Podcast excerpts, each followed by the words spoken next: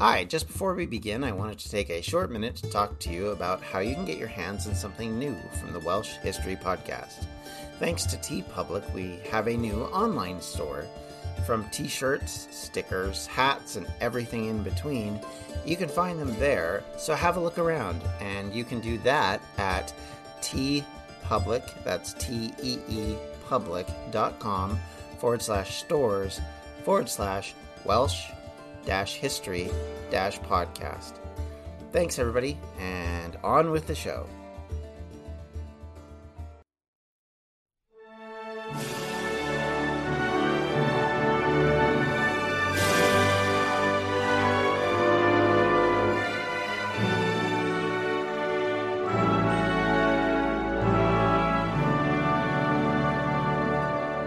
Welcome back to the Welsh History Podcast, episode 150 Sundogs and Vengeance.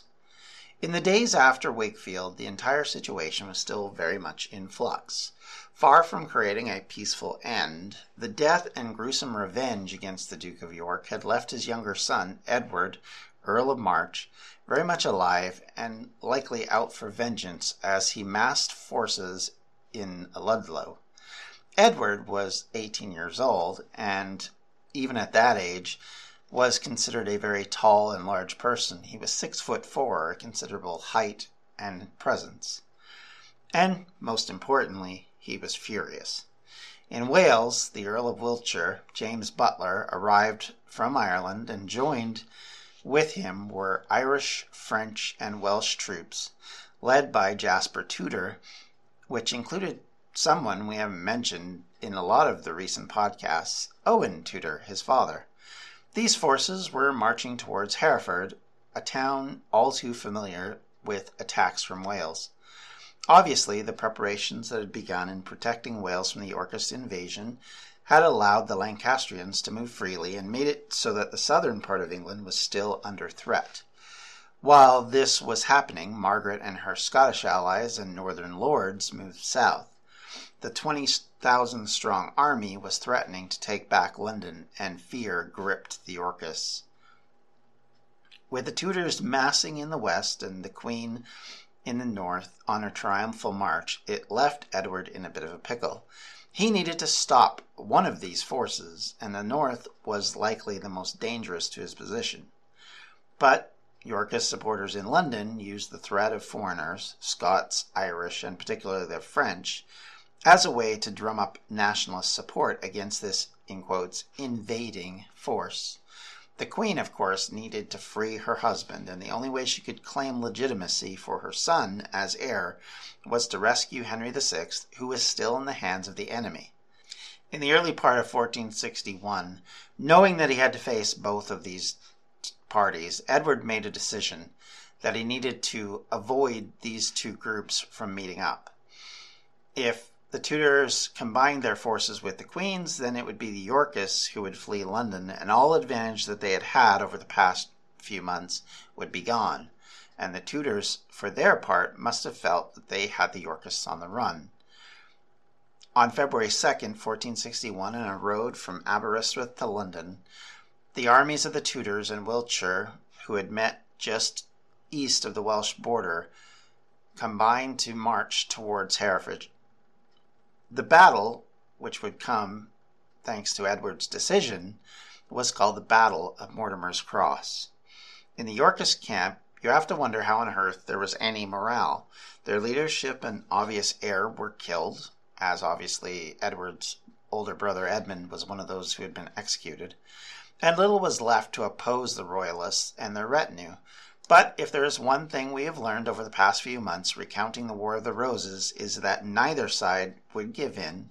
No defeat was too terrible, no crushing victory or soul stealing defeat was enough to end the animosity as long as there was major players on both sides and an army to support them.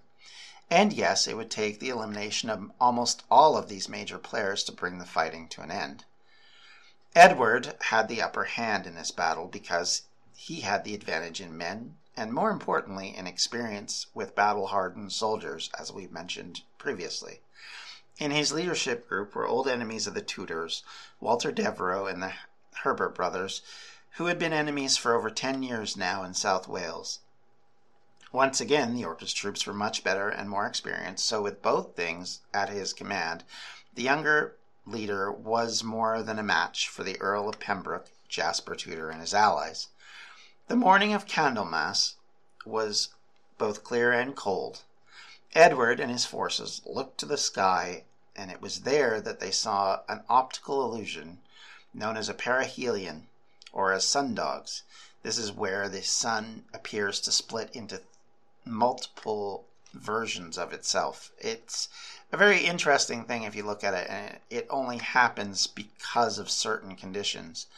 Sundogs are commonly caused by refraction and the scattering of light from plate shaped hexagonal ice crystals, either suspended high and in cold cirrus or cirrostratus clouds, or drifting in freezing moist air at low levels as diamond dust, as it's called. So effectively, what it does is it acts like a mirage, creating an appearance of, in this case, three separate suns in parallel to each other. So that alone points to how cold the day must have been because you don't get ice crystals in a weather which is generally warm. And so it's a condition that has to happen in the winter and has to happen in very cool con- to cold conditions. Immediately amongst Edward's troops it was seen as an ill omen, but Edward, ever the canny leader, turned it on its head by proclaiming that this was the Trinity shining down on them. Rather than a sign of impending doom, it was a sign of divine intervention. Edward theatrically got down on the ground in front of his men and gave thanks for this sign of divinity. He also added the sun in splendor to his badge. This was a momentous event which seemed to happen right before a decisive battle and one that was seen as a sign of fortune in later life. What Jasper and company thought of it, of course, we're never told, and because it adds to the overall story, you kind of understand why. The Lancastrians arrived after a forced land march trying to meet up with the Queen, so they had rushed across Wales to do such. Thus, they were ill prepared for battle, not well rested, and while not necessarily exhausted, they would be worn down after all this marching in the middle of winter months through the valleys and mountains of mid Wales.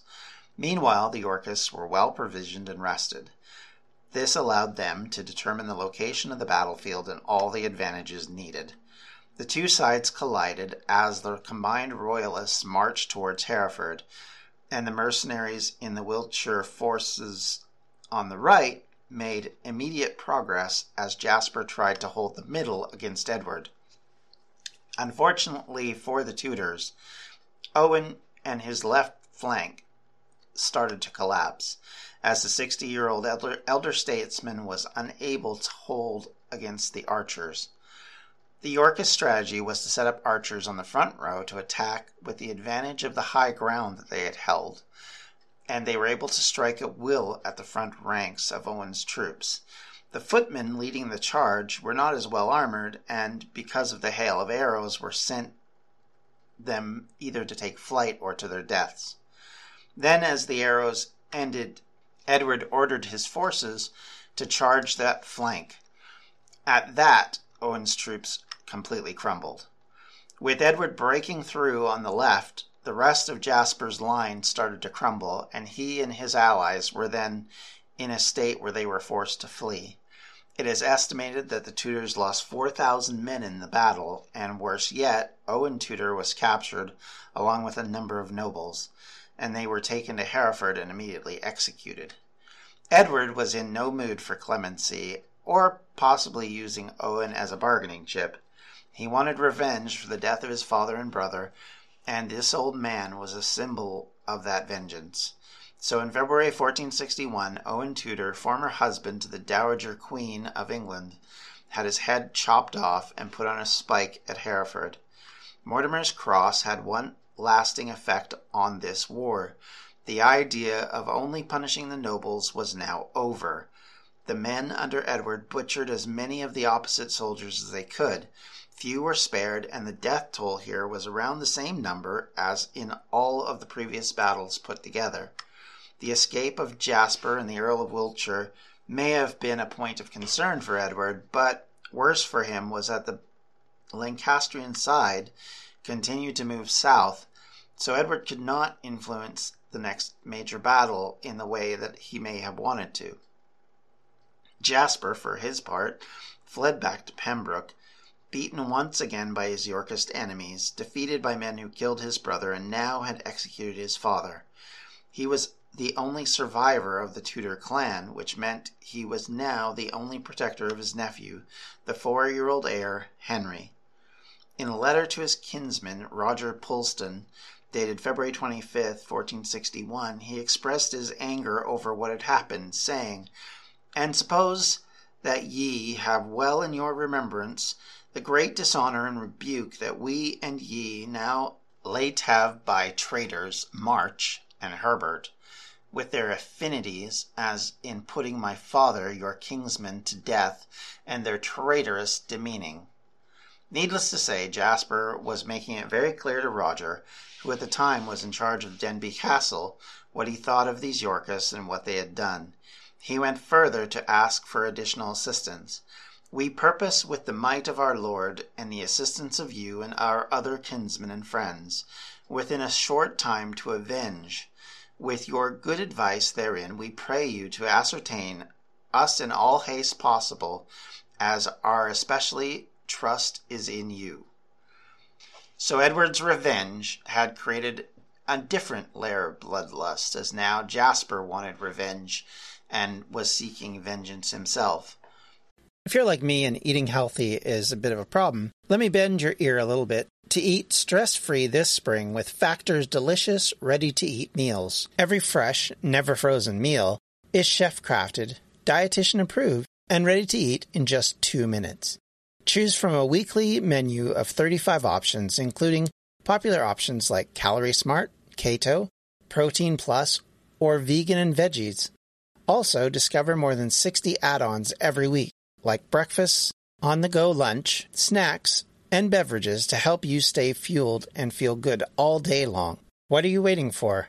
Get started today and fuel up for your springtime goals. Get chef prepared meals on the table in two minutes with Factor's ready to eat meals so you can get back to doing what you love this spring. Also, if you're looking for gourmet meals, try meals that feature premium ingredients like filet mignon, shrimp, truffle butter, broccolini, and asparagus. We're celebrating Earth Day all month long. Look out for the Earth Month Eats badge on the menu for our lowest carbon footprint meals. Head to factormeals.com slash Welsh History Pod 50 and use the code WelshHistoryPod50 to get 50% off your first month plus 20% off your next month.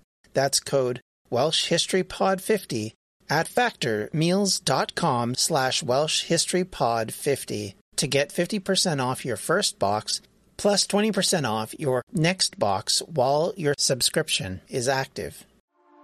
A news story gets shared by a friend on social media, or you catch a tweet that really makes your blood boil. But how do you separate fact from fiction? That's the premise behind Disinformation, a 10 part series from Evergreen Podcasts and Emergent Risk International coming this fall. Tune into Disinformation wherever you get your podcasts, and remember, don't believe everything you read. And unfortunately for Jasper, it would be a revenge that would only come after Edward was dead and after much of the world had changed dramatically. But nonetheless, Jasper was obviously furious.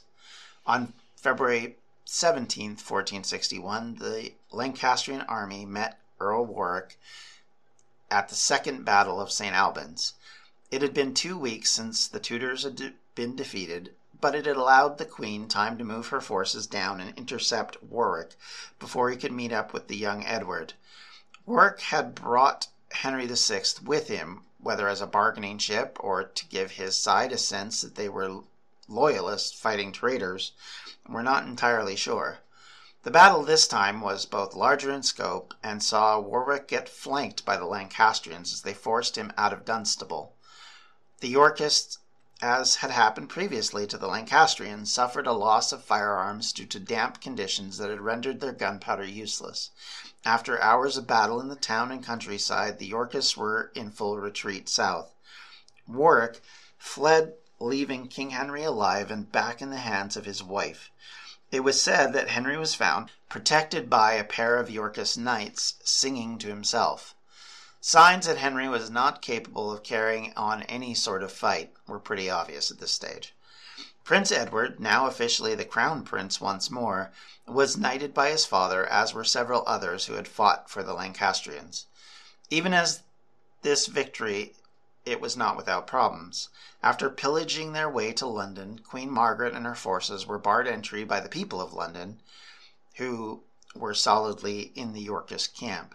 This led the Queen, with no easy access to the city and continued animosity of the people there, meant that she had to remove herself, and the idea of a siege was effectively out of the question.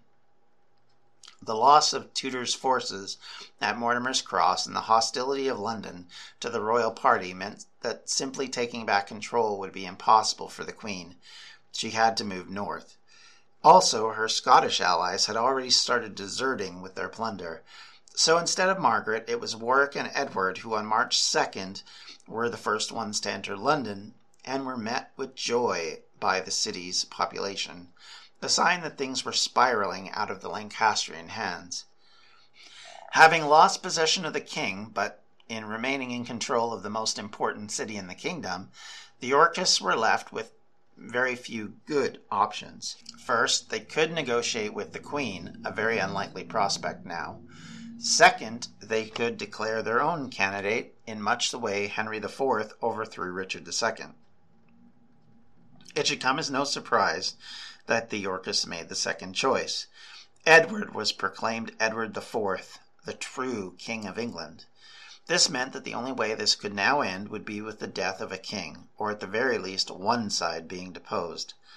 The Lancastrian forces were in retreat to the north and west, so if the queen wanted to see her son on the throne, the other king of England would need to be removed. The victory at St. Albans had the opposite effect, as the Yorkists were now the ones who were emboldened, while the Lancastrians were the ones now caught on the back foot. The Lancastrian lords began to call in favors. Men like Jasper Tudor, as we pointed out, reached out to various relations to gain their trust and obedience in this time of chaos. They needed to regroup fast, otherwise, things would go wrong and spiral out of control in short order. The queen called her allies to join her and her son, so the men from North England, Wales, and Scotland once again gathered. Estimates range that as possibly as high as 30,000 men joined her in York to repel the armies of Edward IV, who were coming north and had about 20,000 men. Prior to the battle, Edward offered an amnesty to any Lancastrian supporter who renounced Henry. This was done mostly to try and win over the common people, as Edward gave no such offer to the nobility. As you can imagine, if you're in the nobility on either side, your lot is already cast, and little will change that. The main Yorkist army left London in late March to confront the Queen.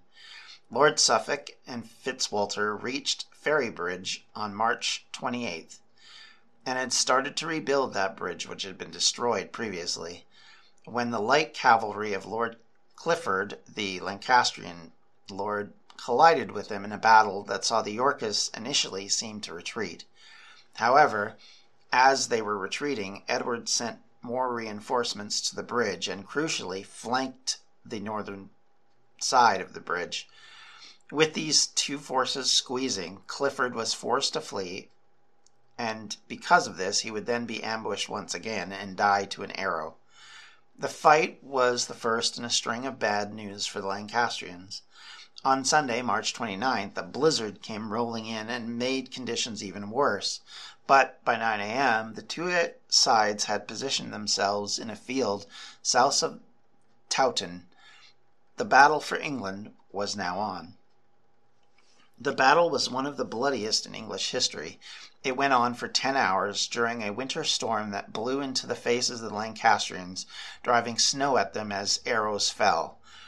And if you've ever walked in snow where the snow is blowing at you, it's very difficult to see because it, it causes your eyes to tear up and, and you basically what ends up happening is whether by design or by accident, you end up closing your eyes to it. And of course, that leads to you not seeing things coming at you, which is also problematic, needless to say, in a battle like this. And because of all of this, the other thing that was effective was the development of hand cannons, which were basically the early pistols, and uh, real cannons and other artillery, which were fired off as well. So, adding to all of this carnage, you have bullets and cannonballs hitting everywhere, and these new instruments of destruction, while hardly reliable, were at times, of course, likely to kill the wielder as much as was the people they were attacking. They still caused havoc. Eventually, Somerset, leading the Lancastrian centre, moved his men down to attack the Yorkists hand to hand and the real fight was on. Fighting in this era, up close and personal, combined with a winter storm, made the surface likely something appalling. Blood and gore would be everywhere, and one of the actual hazards of the battle was to slip between the blood, ice, and misery, only to then get overwhelmed because of it. Edward's command to give no quarter to the nobility also did little to save the common soldiers. The Lancastrians' lines started to come apart by early afternoon and folded in almost on itself, getting twisted so that some were fighting in the opposite direction of where they started in the morning. They were then pushed into the bloody marsh at the base of one hill, meanwhile, having archers who were standing at the top of it firing down on them. Eventually, the line broke, and the Lancastrians' bigger army, with more nobles, collapsed and started to flee. This allowed the Yorkist cavalry the opportunity to rake Lancastrian soldiers desperate to make their escape. As they went north, their previous work at disabling the bridge back in Towton meant that they could not flee and had to swim across what was a freezing river to try and escape, and many more ended up drowning or freezing in the water.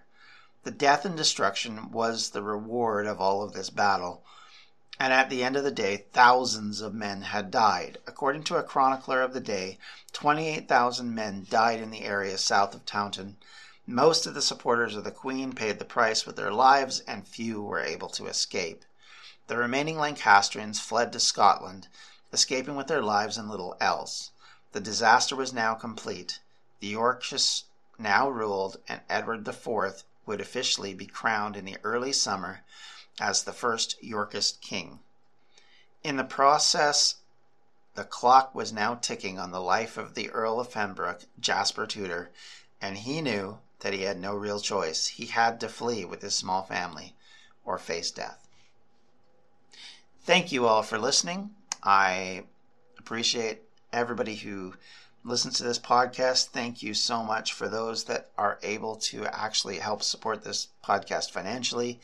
Uh, while certainly not a requirement, it is certainly wonderful and it does help me buy the books I need and the equipment I need to continue to make this podcast as good as I can, to do the research I need to do this. So thank you very much. Uh, if you have any comments, questions, or concerns, you can always reach me at the Welsh History Podcast at gmail.com or on Twitter at Welsh History Pod or on Facebook at facebook.com forward slash Welsh History Podcast. And if you'd like to become a member of our Patreon community, you can do that at the patreon.com forward slash Welsh history. Thank you, everyone. Thank you so much for listening. Have a great day. Take care. Bye bye. This has been a Distractions Media production. For more info, you can check out everything we do at distractionsmedia.com. Welcome to Anthology of Heroes, the podcast that explores the most pivotal moments of history through the eyes of those who lived it. In this podcast, we don't spend our time recounting facts and dates. Instead, we follow in the footsteps of national heroes, kings, or ordinary people who lived and breathed the moments that shaped our world. We're not hemmed in by eras, borders, or religions. Instead, we seek out the tales of those who defied the odds and fought passionately for their beliefs. Whether they're right or wrong is up to you to decide. From Vercingetorix's doomed rebellion against Rome to Osceola's unshakable war against the USA, all the way up to the inspiring Sobibor concentration camp uprising in World War II.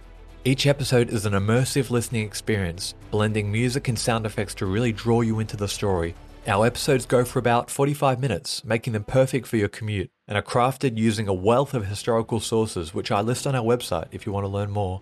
I'm the host, Elliot Gates, and I'm thrilled to have you joining me as we uncover history's hidden gems and illuminate the faded pages of our past. Look out for the Anthology of Heroes podcast on Spotify, Apple Music, or anywhere else you get your podcasts from.